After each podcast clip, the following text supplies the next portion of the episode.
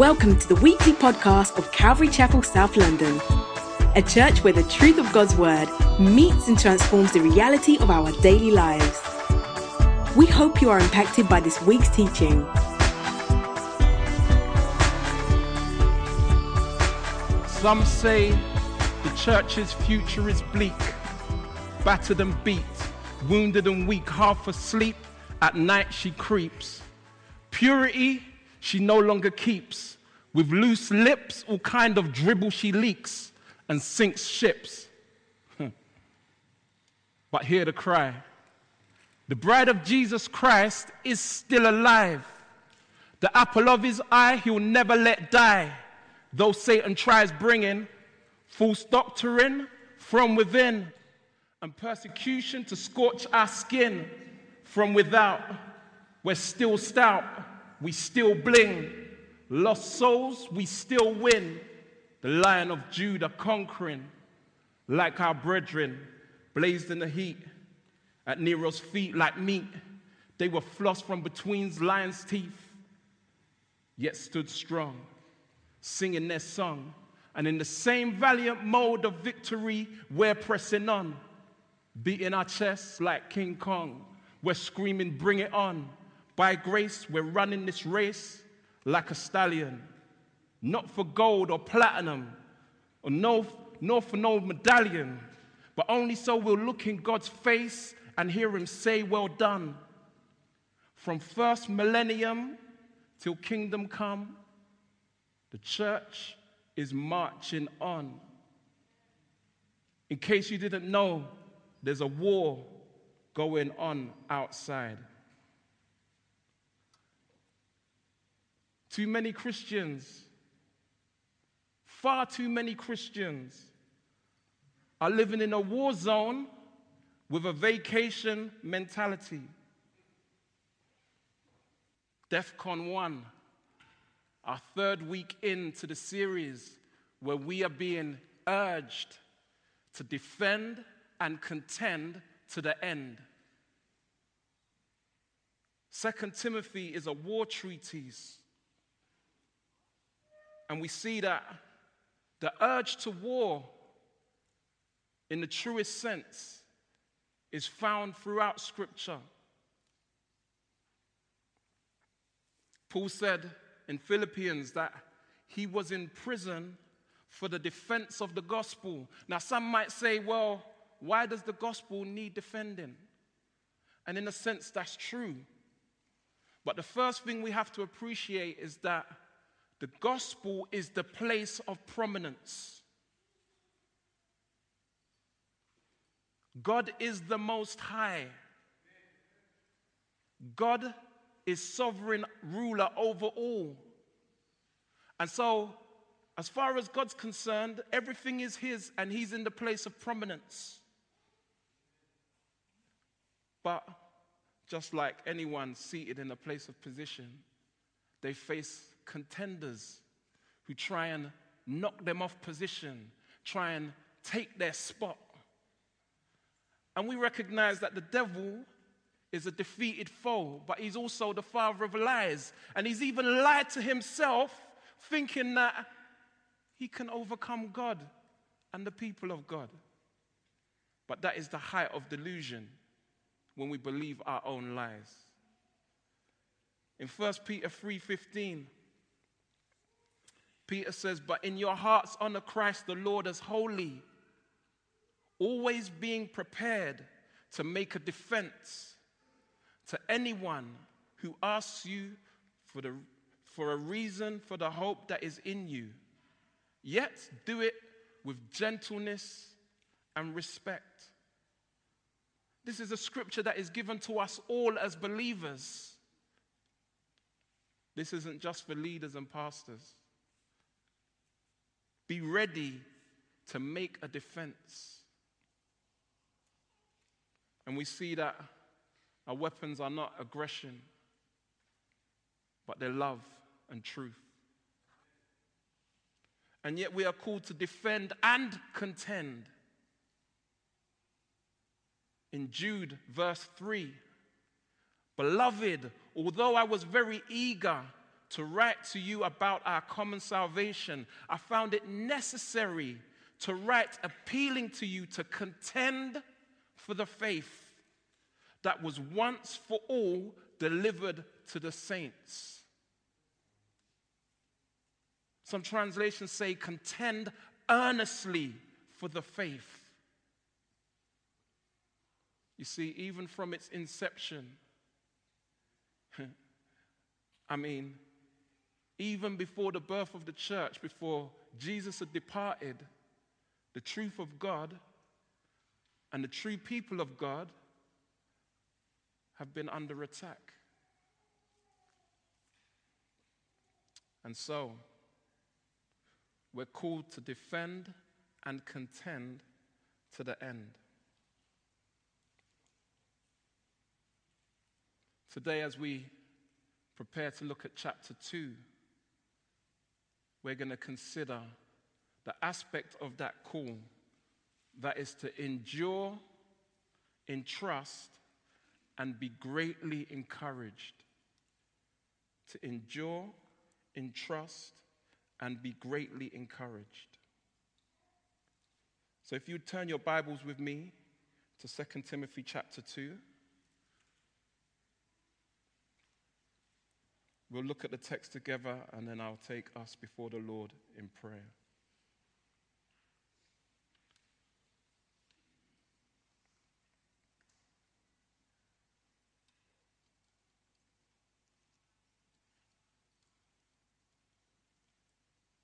Second Timothy 2 You then, my child, be strengthened by the grace that is in Christ Jesus, and what you have heard from me in the presence of many witnesses, entrust to faithful men who will be able to teach others also. Share in suffering as a good soldier of Christ Jesus. No soldier gets entangled in civilian pursuits, since his aim is to please the one who enlisted him. An athlete is not crowned unless he competes according to the rules. It is the hard-working farmer who ought to have the first share of the crops. Think over what I say, for the Lord will give you understanding in everything. Remember Jesus Christ, risen from the dead, the offspring of David, as preached in my gospel, for which I am suffering, bound with chains as a criminal. But the word of God is not bound.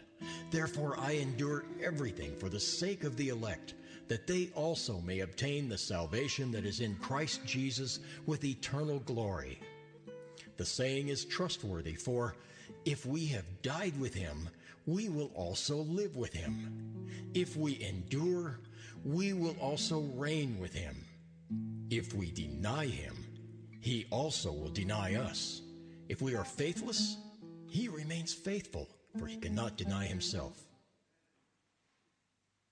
Lord and Heavenly Father, we thank you for your word. We thank you, Lord, for the fact that your word is the special means by which you've revealed yourself to us, and through which, Lord, we can know you, we can know your heart, we can know your plans, your purposes, your will. That, Lord, we can even know who we are truly and genuinely and that, Lord, we might draw near to you. We appreciate, Lord, that you have caused us to have a great salvation in Christ Jesus and a new identity. And that new identity has many facets and many aspects to it. And one of those aspects is that we are an army. And we esteem you the most high, El Gibbor he who is the God of war. You are Jehovah Nissi, our banner. And we thank you that through Christ Jesus, however hard, however tough the battle might be, we know that we have the victory. For Jesus is risen, He is alive. Having conquered sin, having conquered Satan, having conquered death. We are more than conquerors through Christ Jesus who loves us. Thank you for your goodness and your mercy toward us. In Jesus' name, amen.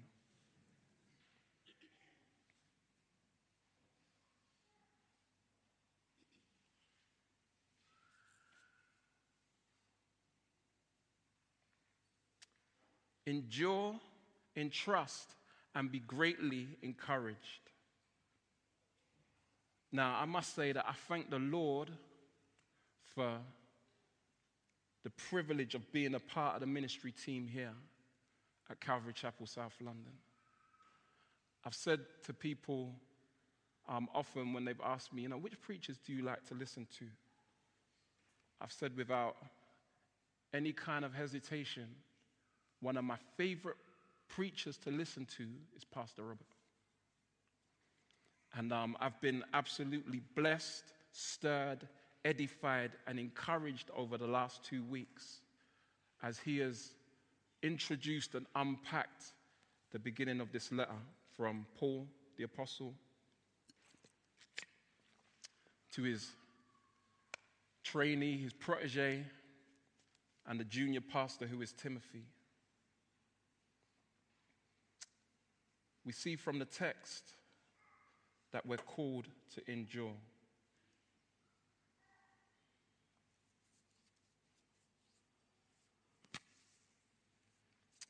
We see that in chapter 1, Timothy in verse 8 was challenged. He was challenged by Paul. Do not be ashamed of me or the gospel of the Lord Jesus Christ. And a lot of us have felt that challenge at various times in various ways. A lot of us have wanted to avoid the shame or the suffering that is that, that accompanies being identified with Jesus Christ. And there were those such as Phygellus and Hermogenes who they said, you know what? Nah. We're not, we're, out of here. And yet we see at the end of chapter 1 the faithful and the loyal Onesiphorus. I don't know why the Lord gives us these kind of names with man like me with bad diction. Onesiphorus. And Onesiphorus was faithful. Onesiphorus sought Paul out even at the risk of his own life.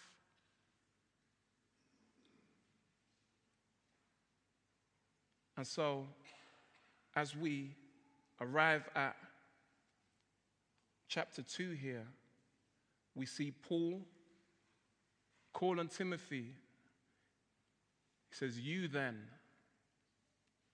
Now, we appreciate that it links back to what has already been stated. He says, You then, in the light of these individuals, and in the light of them and their decisions, what about you then? What about you, Timothy? What are you to do? You see, the reality is that all of us are influenced by others. And all of us are influenced by the decisions of others. And Timothy, at that point in time, has a choice to make in relation to who he's going to allow himself to be influenced by. Because we already know that he had the temptation to bail out. Otherwise, Paul wouldn't have said in verse 8, Don't you be ashamed. Timothy already had the, the temptation to duck out. And the reality is that the influence of Phygellus and Hermogenes could have been such that he was like, hmm, you know what? That looks like a good idea. I'm gone. I'm out of here. And some of you are under that situation where you feel the influence of certain people who have departed, they've disappeared. Maybe they've left with a grumble and a murmur. Maybe they've left with um, aspirations of bigger things. Them guys at South London, they're not serious. They got no power. They don't know the scriptures. They're not walking in the might and power of the Holy Spirit. They're not walking in revelation knowledge. Maybe there's some area that they feel we're not emphasizing enough. And they've disappeared. And you know what? They've made no secret of it. And we hear the talk and we're kind of like, hmm, maybe that should be me disappearing also. Maybe that should be me. Mm, maybe this isn't the right place for me. Maybe the, the, the gospel as it's presented there isn't really the one. Maybe there's more to it than that. And this was the kind of thing that was happening here in 2 Timothy. We see that Hymenaeus and Phygellus were spreading, sorry, Hermogenes. See these names, man, they're going to mess me up today. And Phygellus, they had turned away and they were spreading propaganda. And so, as we face those challenges, there's always the counter challenge. You see, on this, on this, you know the guy, yeah? Oh, yeah? Now, he was a loyal brother. You don't read of, oh, having no big ministry. You don't read of, oh, doing no great works. You don't read of his name all over scripture, even in the way that you see Timothy's, let alone Paul's. But he stood as a contrasting example of what faithfulness looks like. He stood as a contrasting example of what loyalty looks like. And he was loyal to Paul like Paul was loyal to Jesus. And he was following in that pattern.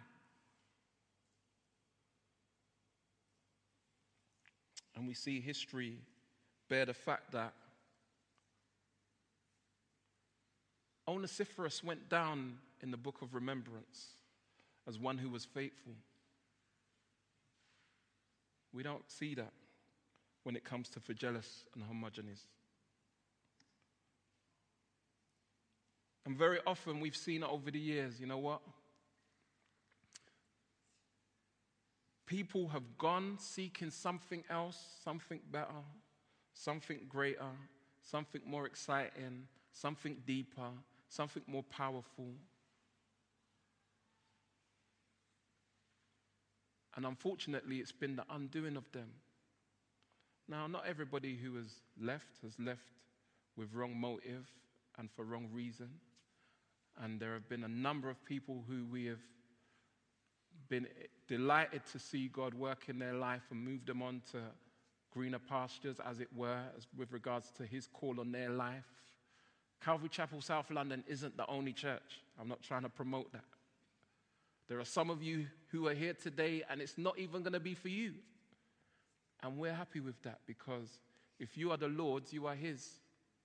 You're not ours. Nobody here belongs to us. We are all the Lord's sheep. And so sometimes there are those genuine occasions when you're moving on in your journey and your walk with the Lord.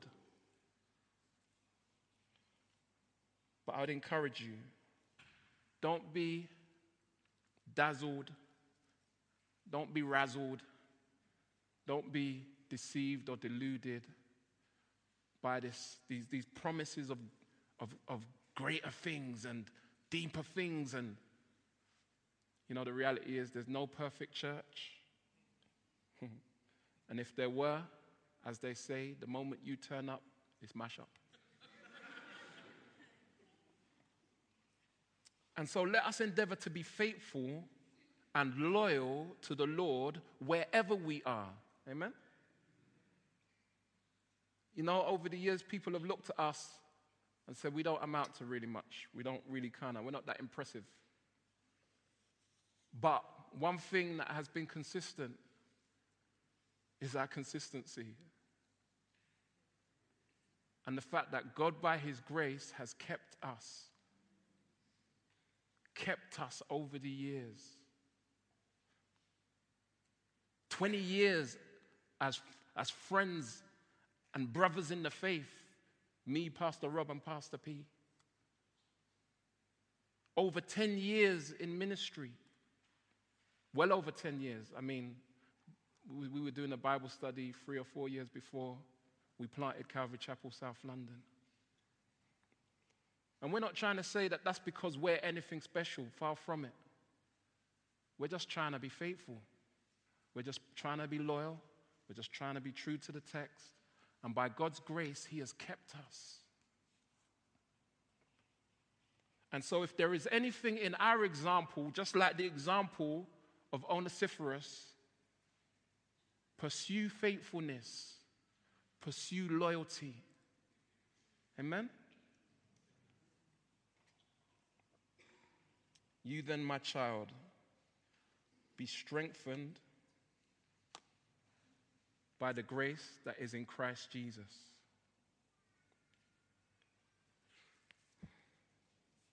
Now, why would Timothy have needed to be strengthened?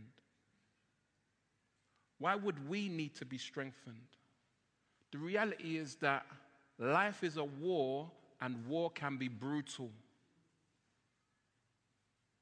And however much we think we've got it together, we need strength.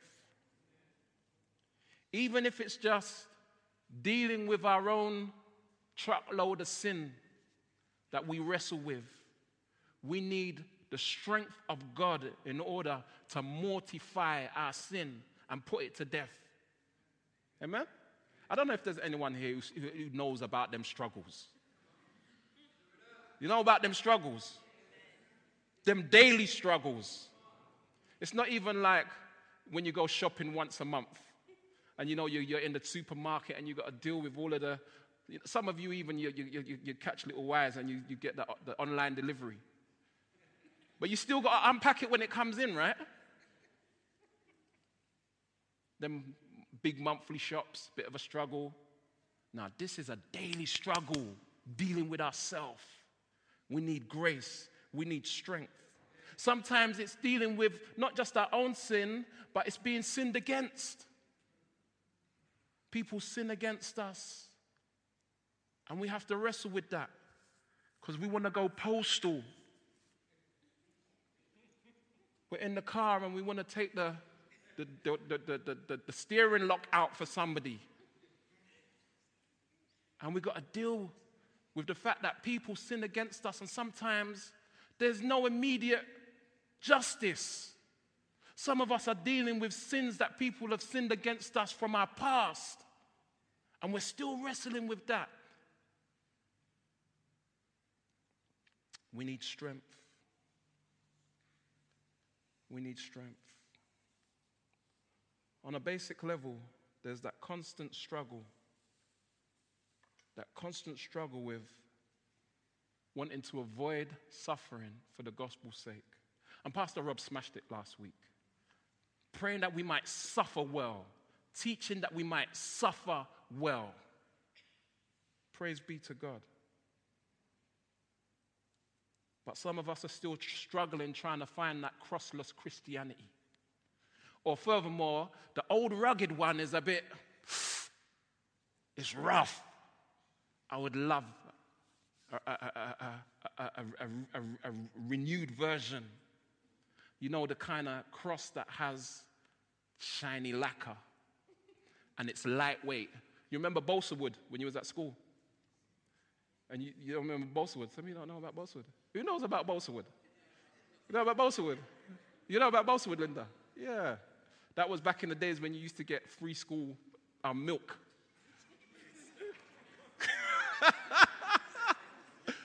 And balsa wood is a wood that is very light.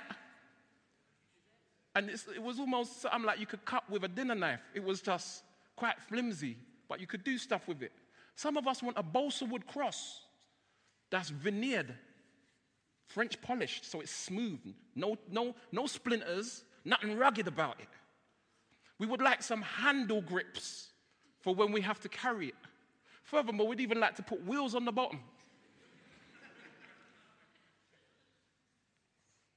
But as the songwriter said, we are to cling to the old, rugged, rotten, dirty, stinking, bloody cross. That's the cross that we cling to, that's the cross that we bear. And we need strength. And so we see Paul makes it clear where our source of strength is. Because some of us, we like to try and look elsewhere for our strength. Am I lying? Some of us try, you know, let me see what Oprah's saying. Because I need some of that, some of that Oprah wisdom, that Dr. Phil wisdom to help. You know, they, they, seem to know, like, she's successful. She's got to be one of the richest women in the world. She's got to know what she's talking about. Some of us try and find it in our careers. You know what? The answer to my rugged issues when dealing with this cross, if I just had more money, or if I had more status and more respect, you know what? That would soon sandpaper this cross and make things a bit better and easier for me. But there's only one place that our strength is found. And that strength is in the grace that is in Christ Jesus. Now, the word grace, we're familiar, many of us will be, that it means unmerited favor. So it is, a, it is favor, um, us being treated favorably, even though we've done nothing to deserve being treated favorably. Furthermore, we deserve not to be treated favorably. And yet, we're given favor, we're treated favorably. And that favor is obtained by Christ. He obtained, it wasn't because God was like, you know what? I know you've had a hard life. I'm going to give you a squeeze. It's okay. Don't worry about it. It. Wasn't because God was like, you know what? I see that you've got such great potential. If I just let you have some space, and I just give you a bit of favor, you'll be cool. I know that you, you'll get through. None of those reasons are reasons as to why God don't think we're good looking like that. He, he has adorned us with beauty in Christ Jesus. But it's not because he's particularly impressed with our looks, our even our character, our, our charming personality. It, God ain't impressed with none of that. None of that causes him to favor us. Our favor was obtained by Christ, not us. And it is only found in Christ, nowhere else. And so we've received favor. But the word grace means more than just unmerited favor. It means more than unmerited favor because grace is a power that imparts something to us. It, is, it does something in us. It doesn't just make us feel good. It doesn't just cause us mentally to know, okay, cool, me and God are on a level where we're, we're good now. I know that He's not going to crush me like I deserve. It does more than that. The other sense of the meaning is divine enablement. Divine enablement the, the giving of ability that comes from God. Ability that comes from God given to us. Now, that's a side of grace that we don't often hear talked about, but it is equally true of what Paul is talking about to Timothy here. Be strengthened by the grace that is in Christ Jesus. Be strong in the grace that is in Christ Jesus.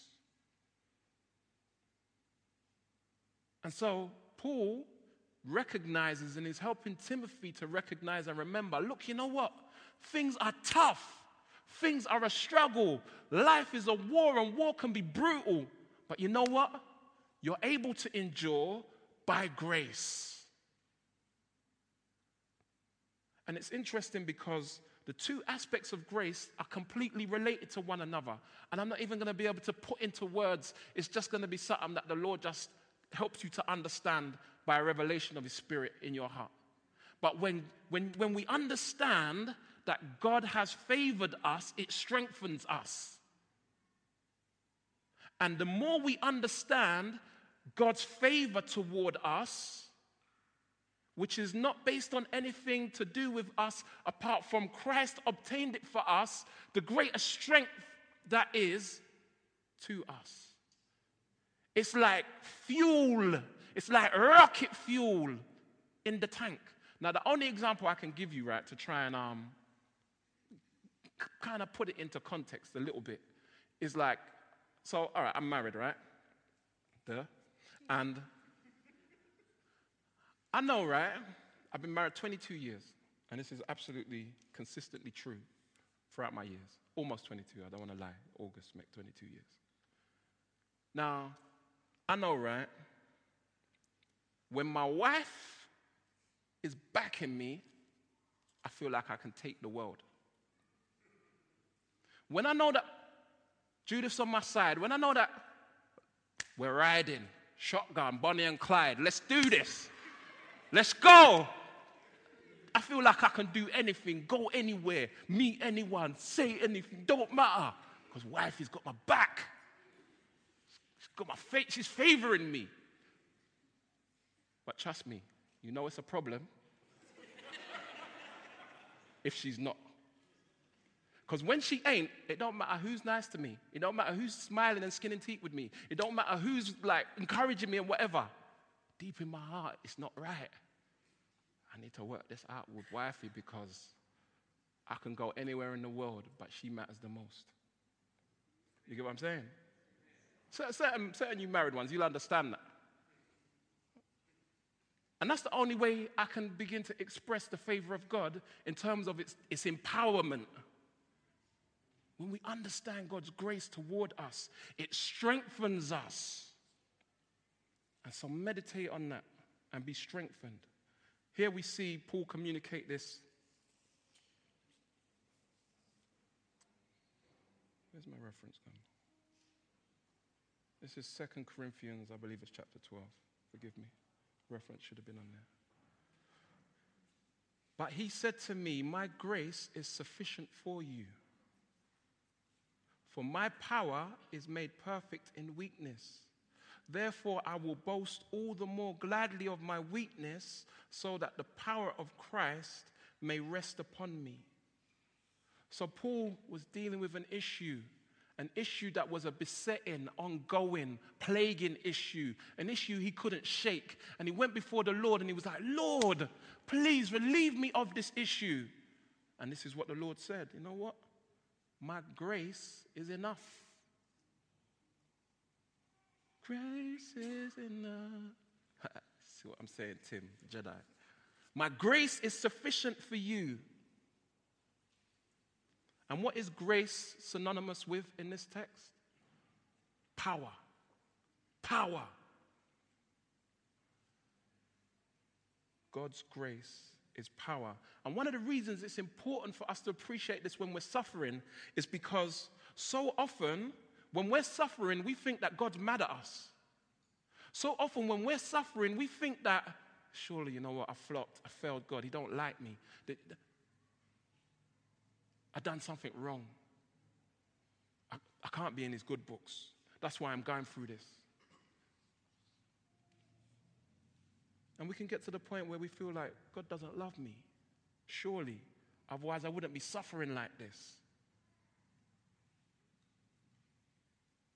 But listen, the temptation when suffering to think that God doesn't love us.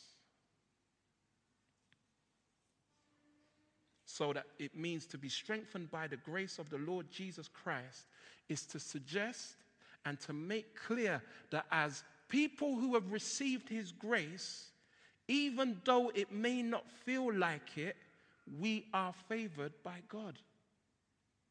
The ability to endure suffering testifies to the favor, the grace of God.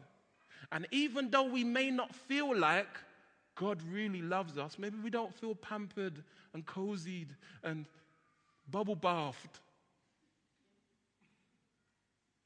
Even in our ability to endure, it testifies of God's favor because our ability to endure comes from God's favor. Amen? And so, we endure. And yet, there's the necessity not just to endure, but while we're enduring, not to become self centered, introspective, insular, isolated individuals. Because that's the temptation. We get on that pity party, woe is me. Oh man, if you knew how hard my life was, if you knew how tough things were, you know, you'd understand why I don't return your calls and I don't send you any texts and I don't come out to fellowship and you only see me once every six weeks at church. You'd understand because I'm having a hard life, you know. Man. and some of us get in that zone, we get in that place where we just cave in on ourselves. And yet, Paul says to Timothy, furthermore, don't just endure, but while you're enduring, look to entrust this gospel to others. Look to entrust it. And what you have heard from me in the presence of many witnesses, entrust to faithful men who will be able to teach others also. Entrust. To put into the care of another with careful instruction to, to put into the care of another. It's kind of like someone saying, Look, you know what? If anything happens to me, I want you to take care of my little one. And I, am going to I'm to entrust them into your care. And this is what they're like. You know what? When they go to bed, they like to have the light on in the hallway because it helps them to, to get to sleep more easily. And um, this is how they, you know, they like their food in the morning. Um, they don't like bacon. Don't give them any bacon. But you can pile them up with Cheerios because they love Cheerios. And so there's a, there's a, there's a, a wealth of instruction that comes with the entrusting so as to enable the individual to be able to do it faithfully and do it well. And so, where Paul here is saying to Timothy, entrust, it's not just, cool, yeah, you heard about Jesus, fam. Yeah, you know he died for your sin. Cool, yeah, run with that and that's it, it's over. No. All of us, as believers, as a kingdom of priests, as, as all being ministers of reconciliation, have a responsibility to seek to entrust the gospel to others. And our desire ought to be to be influential in helping to equip and establish faithful people. Here in the text, we see that reliability comes before ability. Reliability comes before ability. So, entrust to faithful men, reliable, who will be able to teach. And so, if you don't feel like you're able, that's all good. Don't worry about that. God's primary thing that He looks for is availability, not ability. And in that availability, He wants to see faithfulness in us, He wants to see a reliability in our lives. And the reality is that we are blessed here in seeing increasing dimensions and increasing levels of faithfulness. As leaders, we're encouraged, and it feels like a real rich season that we're in because we're seeing people take on responsibility and be faithful. And we're learning how to do the entrusting better and give the instructions better and walk with the person and support a person. And as we are coming together in this way, we're seeing the Lord work among us in new ways for the sake of the kingdom. Amen? Some of you don't sound like you're sure. Of you are on teams. Come on, man. Back it for your team at least, isn't it?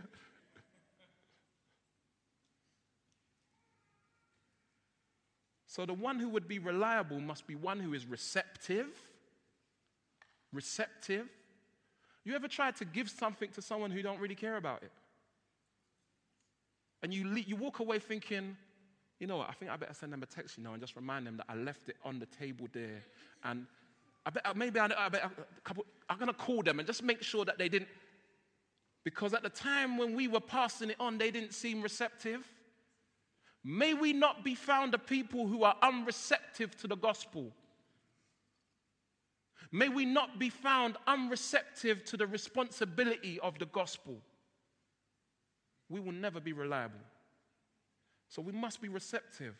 We must be someone who's able to be trusted, trustworthy. I'm going to entrust something to you that's precious and valuable. You know, we have weddings, and I was talking to one couple. I said, okay, so how's it going to work?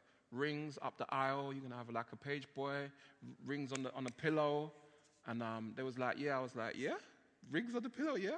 Page boy, yeah? rings are going to make it. And I was like, yeah, it's cool because they're not the real rings.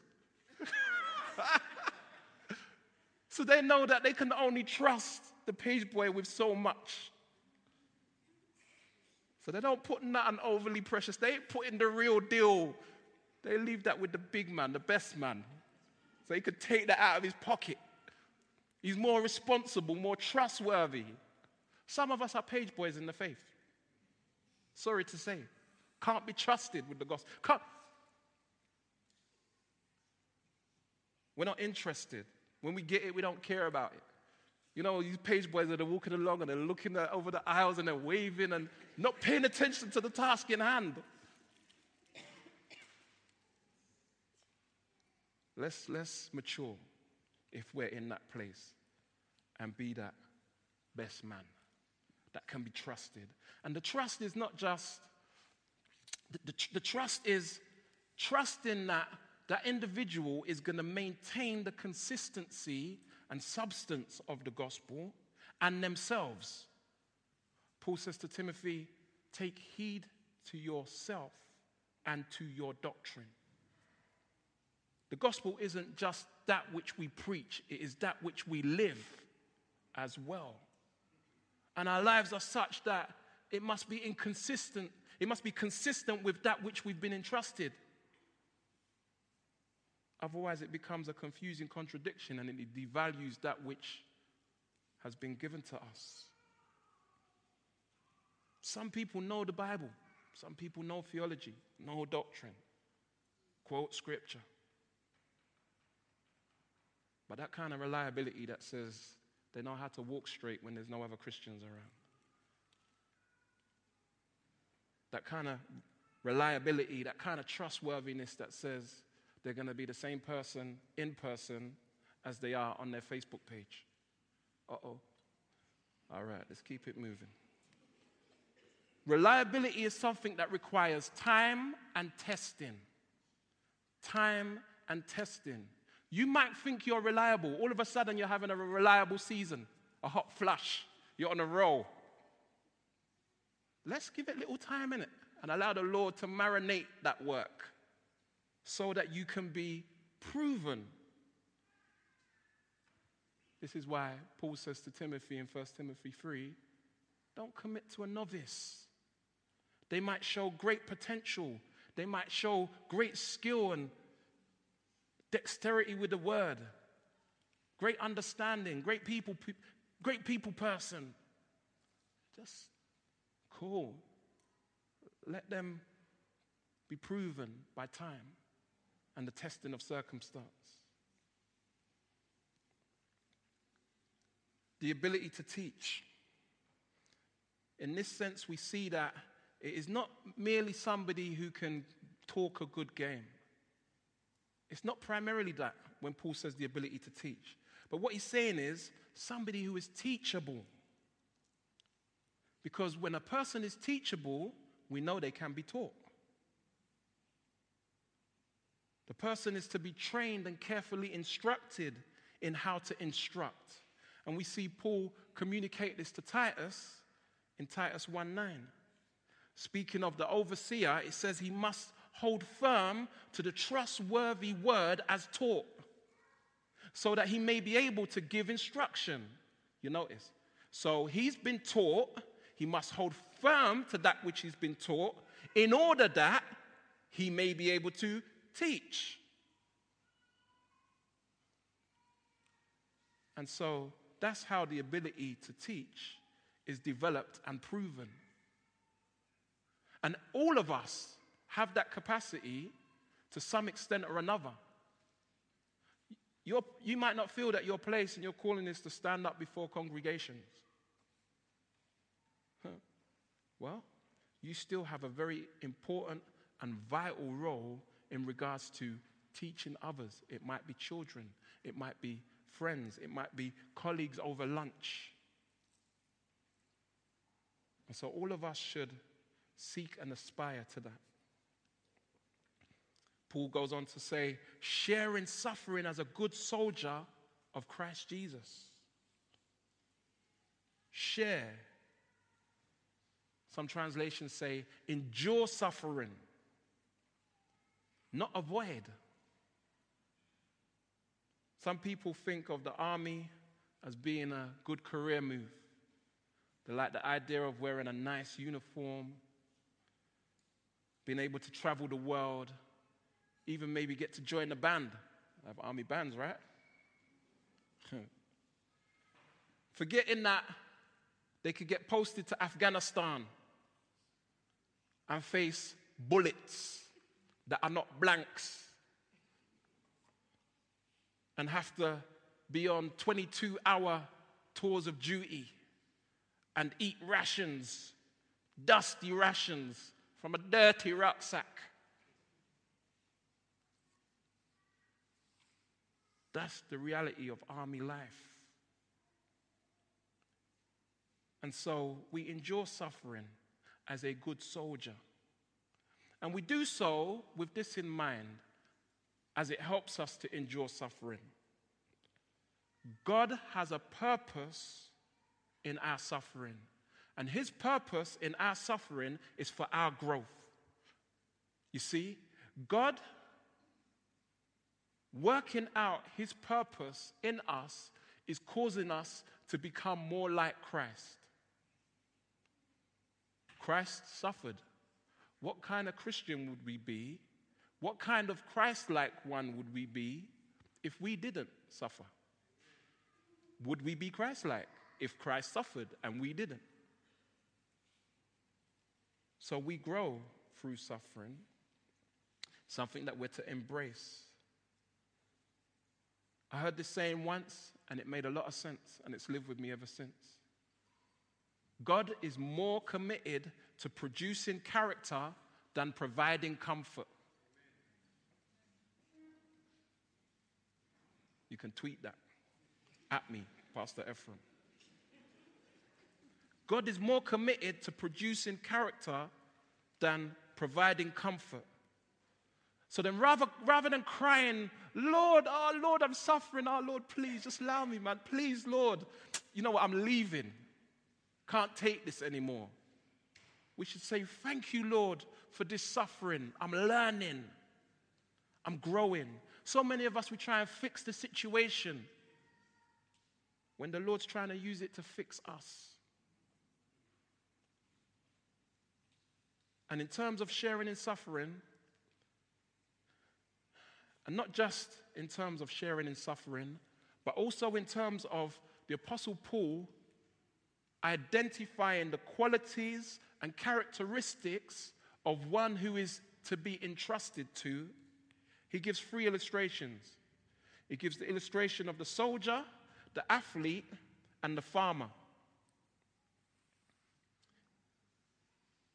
No soldier gets entangled in civilian pursuits since his aim is to please the one who enlisted him.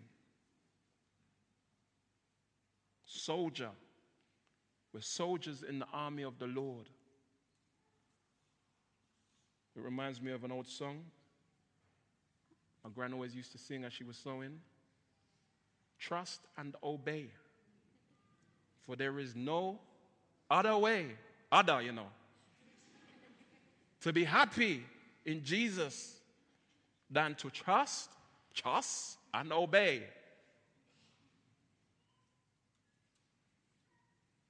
Simple thing. Soldiers, they don't question commands. If they question commands, they get bruised up by the sergeant major. They don't, officers giving commands don't have to explain themselves. They know what they're doing, even if we don't think they do. And yet, a soldier is to follow orders. And the soldier who is found to be AWOL, not even MIA, you know, not even missing in action, but absent without leave, supposed to be on duty. Hold on a second. Where's Private Efrem? I'm sure he's supposed to be on guard duty. Send out the, the patrol to bring him in. Absconding, absent without leave. And for so many of us as Christians, that's where we find ourselves. We find ourselves in that place where we're absent without leave, entangled in civilian life. Looking for Efrem. Efrem's down Nando's. Tired of army rations.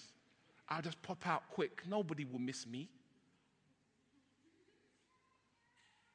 And some of us like to try to take holidays from our Christian life like that. Literally, sometimes. Hear certain people, I'm going on holiday now, I'm taking a break from my Christianity, and when I come back, we'll pick it up where I left off.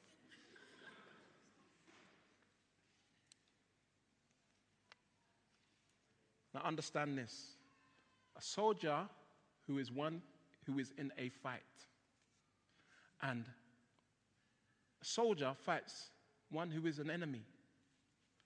And we know we have an enemy, an adversary who is Satan, the devil, who seeks to steal, kill, and destroy. We can't afford to be caught slipping, as Mandem would say. We can't be, afford to be caught straying from where we ought to be. You see, in the Old Testament, we see the children of Israel, and they were, they'd come out of Egypt, come through the Red Sea, and the Lord was leading them to that land that He would have for them.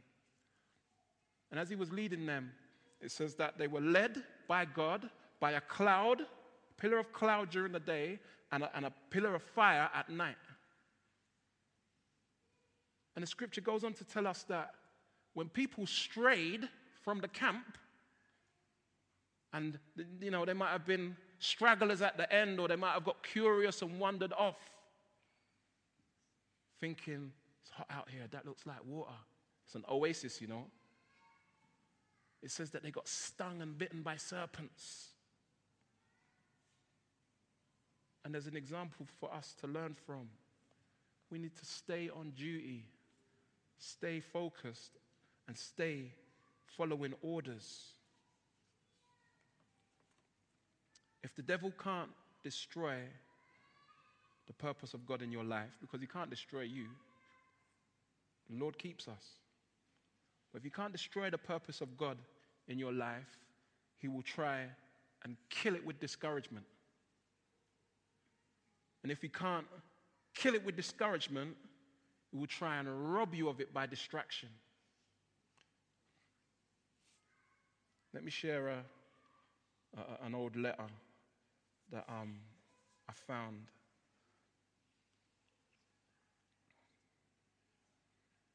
Called Are You Too Busy? And it's just a fictional picture of a situation that actually could be very intriguing if it were true. Who's to say it's not? Are you too busy?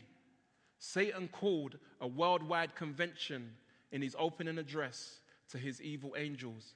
He said, We can't keep the Christians from going to church. We can't keep them from reading their Bibles and knowing the truth. We can't even keep them from forming an intimate, abiding relationship experience in Christ. Once they gain that connection with Jesus, our power over them is broken. So let them go to their churches. Let them have their conservative lifestyles, but steal their time. So they can't gain that relationship with Jesus Christ. This is what I want you to do, my angels. Fallen angels, obviously. Distract them from gaining hold of their Savior and maintaining that vital connection throughout their day. How shall we do this? shouted his angels. Keep them busy in the non essentials of life and invent innumerable schemes to occupy their minds. He answered. Tempt them to spend, spend, spend, and borrow, borrow, borrow. Persuade the wives to go to work for long hours and the husbands to work six to seven days each week, 10 to 12 hours a day, so they can afford their empty lifestyles. Keep them from spending time with their children. As their family fragments, soon their home will offer no escape from the pressures of work. Overstimulate their minds so they cannot hear that still small voice. Entice them to play the radio or the iPod whenever they drive. Keep the TV on constantly. Absorb them with DVDs or Blu ray, game consoles, Facebook, Twitter, and YouTube while at home and on the move. See to it that every store and restaurant in the world plays ungodly music constantly. This will jam their minds and break that union with Christ. Fill the coffee tables with magazines and newspapers. Pound their minds with the news 24 hours a day. Invade their driving moments with billboards. Flood their mailboxes with junk mail. Mail order catalog. Sexual temptation. Flood them with gambling offers, promotional offers of free products, services, and false hopes. Keep unrealistically thin, beautiful models on the magazines so their husbands will believe that external beauty is what's important. And they'll become dissatisfied with their wives. They will fragment those families quickly even in their recreation, let them be excessive. Have them return from their recreation exhausted, disquieted, and unprepared for the coming week. Don't let them go out in nature to reflect on God's wonders. Send them to amusement parks, sporting events, concerts, and movies instead. Just keep them busy. Busy, busy, busy. And when they meet for spiritual fellowship, hmm, involve them in gossip and small talk so that they leave with troubled consciences and unsettled emotions. Go ahead, let them be involved in soul winning. But crowd their lives with so many good causes, they have no time to seek power from Jesus. Soon, they will be working in their own strength, sacrificing their health and family for the good of the cause. It will work, it will work, cried the angels, having a great convention. The evil angels went eagerly to their assignments, causing Christians everywhere to get more busy and more rushed, going here and there. And so I guess the question remains hmm, Has the devil been successful at his scheme? You might be able to answer that as it comes to your life. But consider this.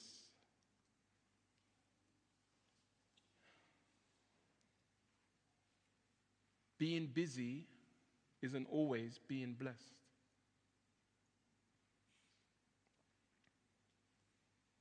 very often being busy can literally be being under Satan's yoke.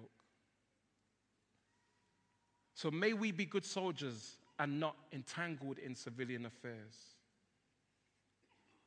An athlete is not crowned unless he competes according to the rules.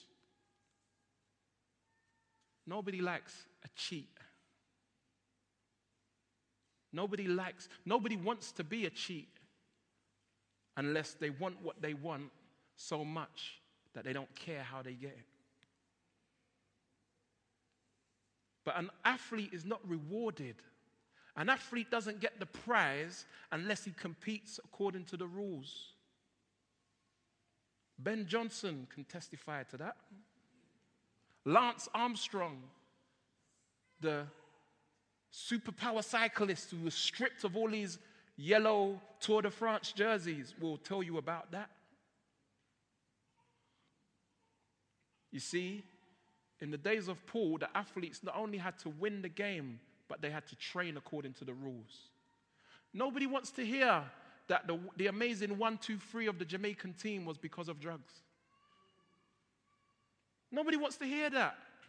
So, okay, they cleared drugs tests at the time, but some random drugs test from months before showed that they were using performance enhancing drugs during training giving them the unfair developmental advantage. Nobody wants to hear that. I don't. Because Usain Bolt comes from my parish in Jamaica, Trelawny.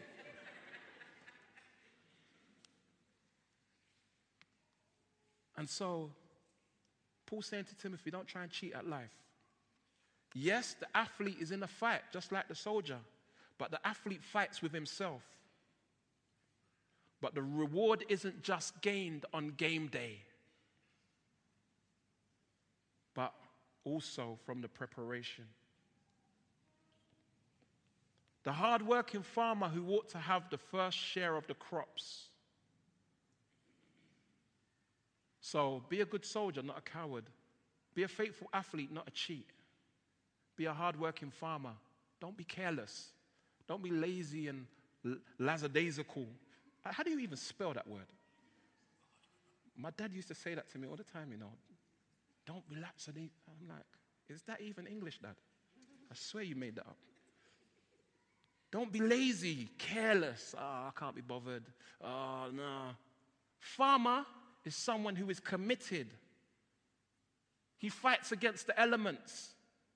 Regardless, rain or shine, he has to be consistent has to be faithful, has to get the job done. Because if he don't work, he don't eat. If he's not consistent, there's no fruit. Farmers produce produce, fruit. They're productive. Paul's saying, look, you want to be productive, Timothy? Be like, be like the farmer, in season and out of season. You stay on it. If you're looking for someone to entrust to, these are the kind of qualities and characteristics you need to be nurturing. Think over what I say, for the Lord will give you understanding in everything. This is one of those moments like you get in the Psalms where it says Selah. And some of your translations, you see it in brackets, it says, pause, calmly think about that. Selah, pause, calmly think about that. Now, you lot don't know them songs there. Take a pause, meditate on these life illustrations because they communicate substance to us as to how we might run to win, how we might fight to win, how we might farm to win. All three of them have something in common selfless discipline. Selfless discipline. And so, not only are we to endure and are we to entrust, but we're to be greatly encouraged. Paul says, Remember Jesus Christ. Those examples seem like a lot of work, right? They seem hard. Look, remember Jesus Christ Pastor Rob said something last week that made me think. Our meditation is truly our motivation. That which we meditate on will become that which motivates us. Why is it that we need to remember? We need to be instructed to remember. Why Timothy needs to be instructed?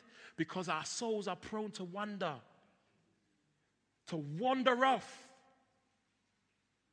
Always being tempted to look for things, to other things for answers.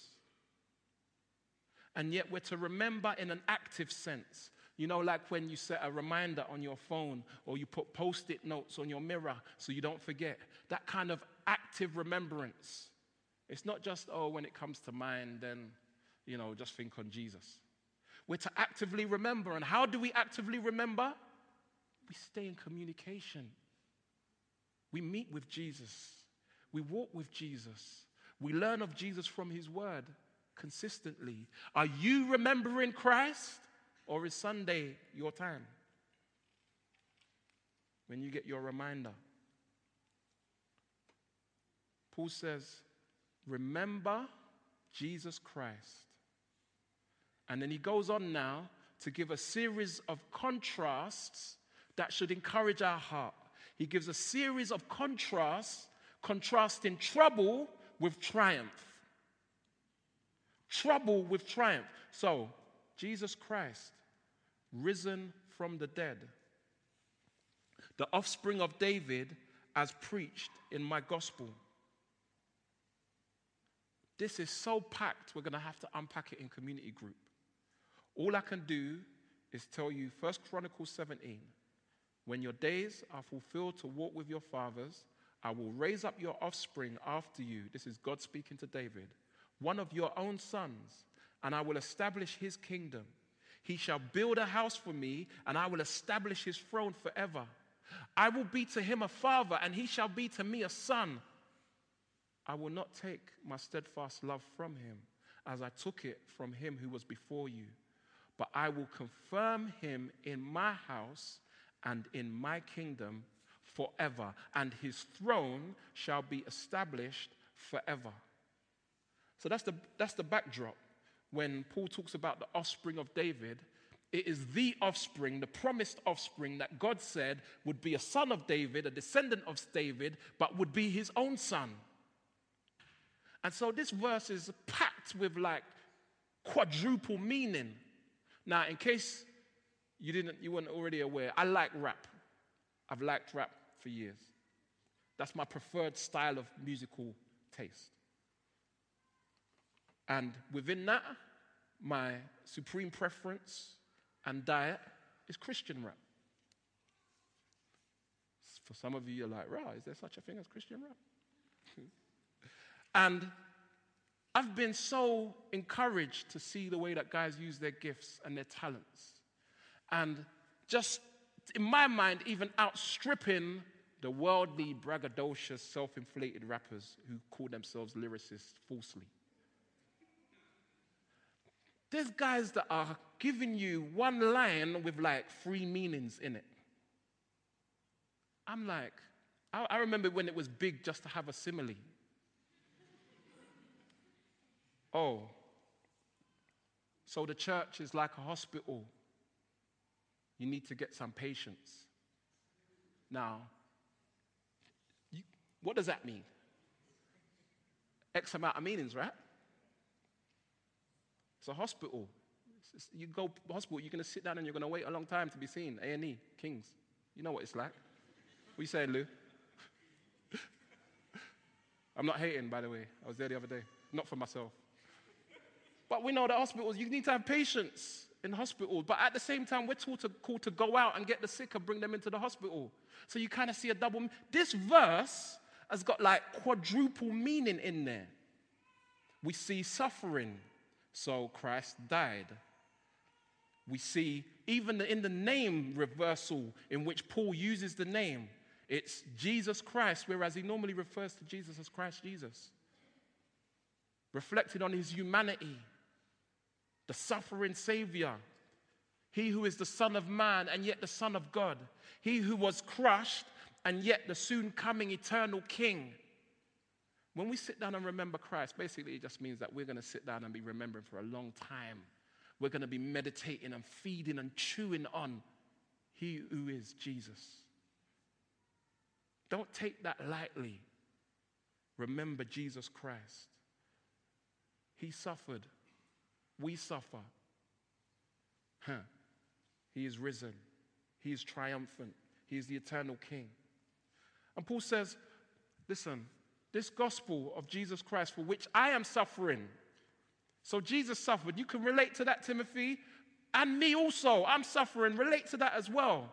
And yet, although I'm bound with chains as a criminal, the word of God is not bound. Triumphant. You see the contrast? I endure everything for the sake of the elect. I don't just suffer for myself. I suffer for those who are to be saved, who God's working in their lives, who God has chosen.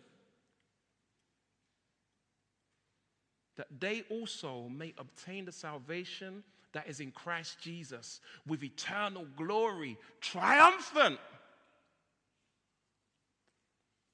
And then he just finishes it with lyrics. The saying is trustworthy. For if we have died with him, we also will live with him. Now, this is literally lyrics. Paul was a little bit of a songwriter. He's coming with bars here. This is, might have been melody, we don't know. But the structure is rhythmic, rhythmically lyrical. If we have died with him, we will also live with him. Notice it says died, have, past tense. I have been crucified with Christ. It is no longer I who live, but Christ who lives in me. And the life I now live in the flesh, I live by faith in the Son of God, who loved me and gave himself for me. We have been crucified with Christ if truly we're believers. Amen? So, we died with him. If we endure, we will also reign with him. You see the contrast? Enjoy, you know, it's hard, but we're going to reign with him. But hear the warning if we deny him, he will also deny us. And there are those who come to church and hear about Jesus.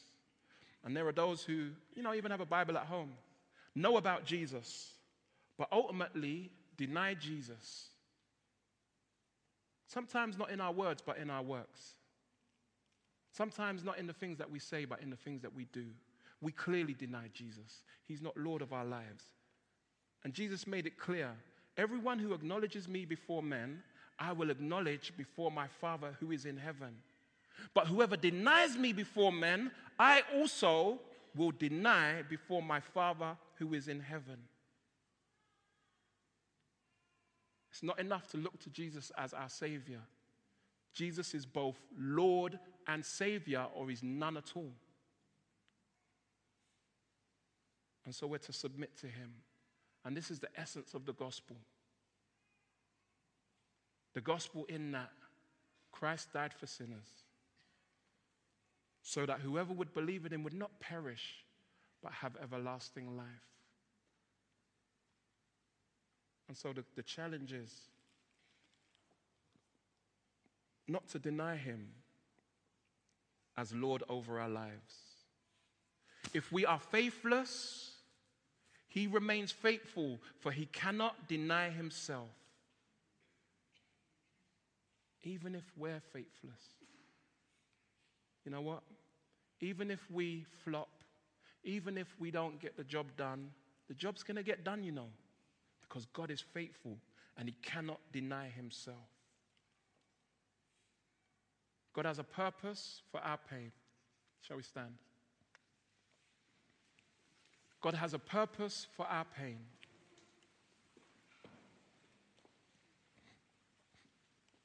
And so may we be encouraged as we pray that the Lord, by His grace, would grant us a selfless, disciplined, gospel concern for others and ultimately for the glory of God. We trust that God is faithful to answer prayer. You see? We're to be that soldier. That soldier who would say, hmm, I'm not going to be a coward, but courageous. We're to be that individual who say, Lord, by your grace, I won't cheat, cut corners, but be consistent like an athlete. Hmm. Lord, I don't want to be careless, but I want to be a grafter like a farmer. Because ultimately, in the end, the outcome will be all glory to God the Father. Let's pray. Lord, we thank you so much for your faithfulness. We thank you, Lord, for your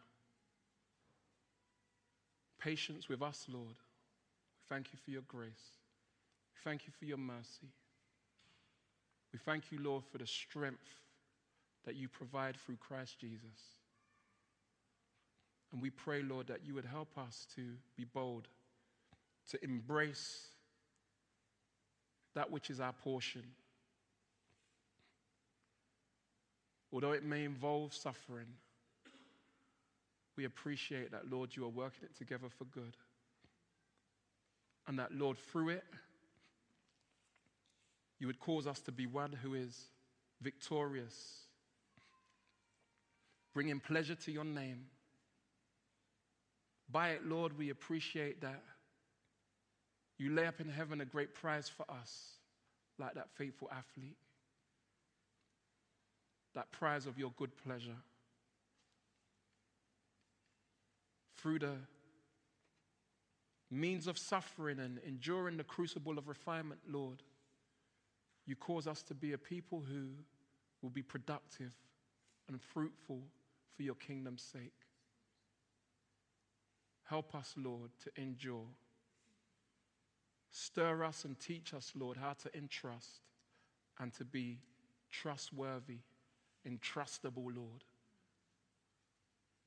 Help us, Lord, to be greatly encouraged that no matter how bad things seem, how dark things get, Lord, no matter how troublesome and tragic, we are triumphant in Christ Jesus.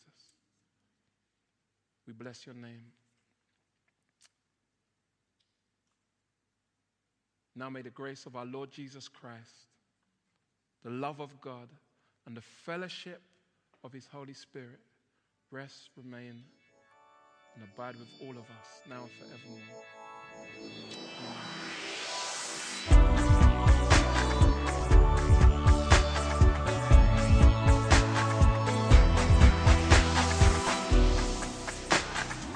To find out more about us, visit our website at calvarychapelsouth.london.org or find us on Facebook and Twitter at CC South London. Join us next time for more of God's truth to transform your reality.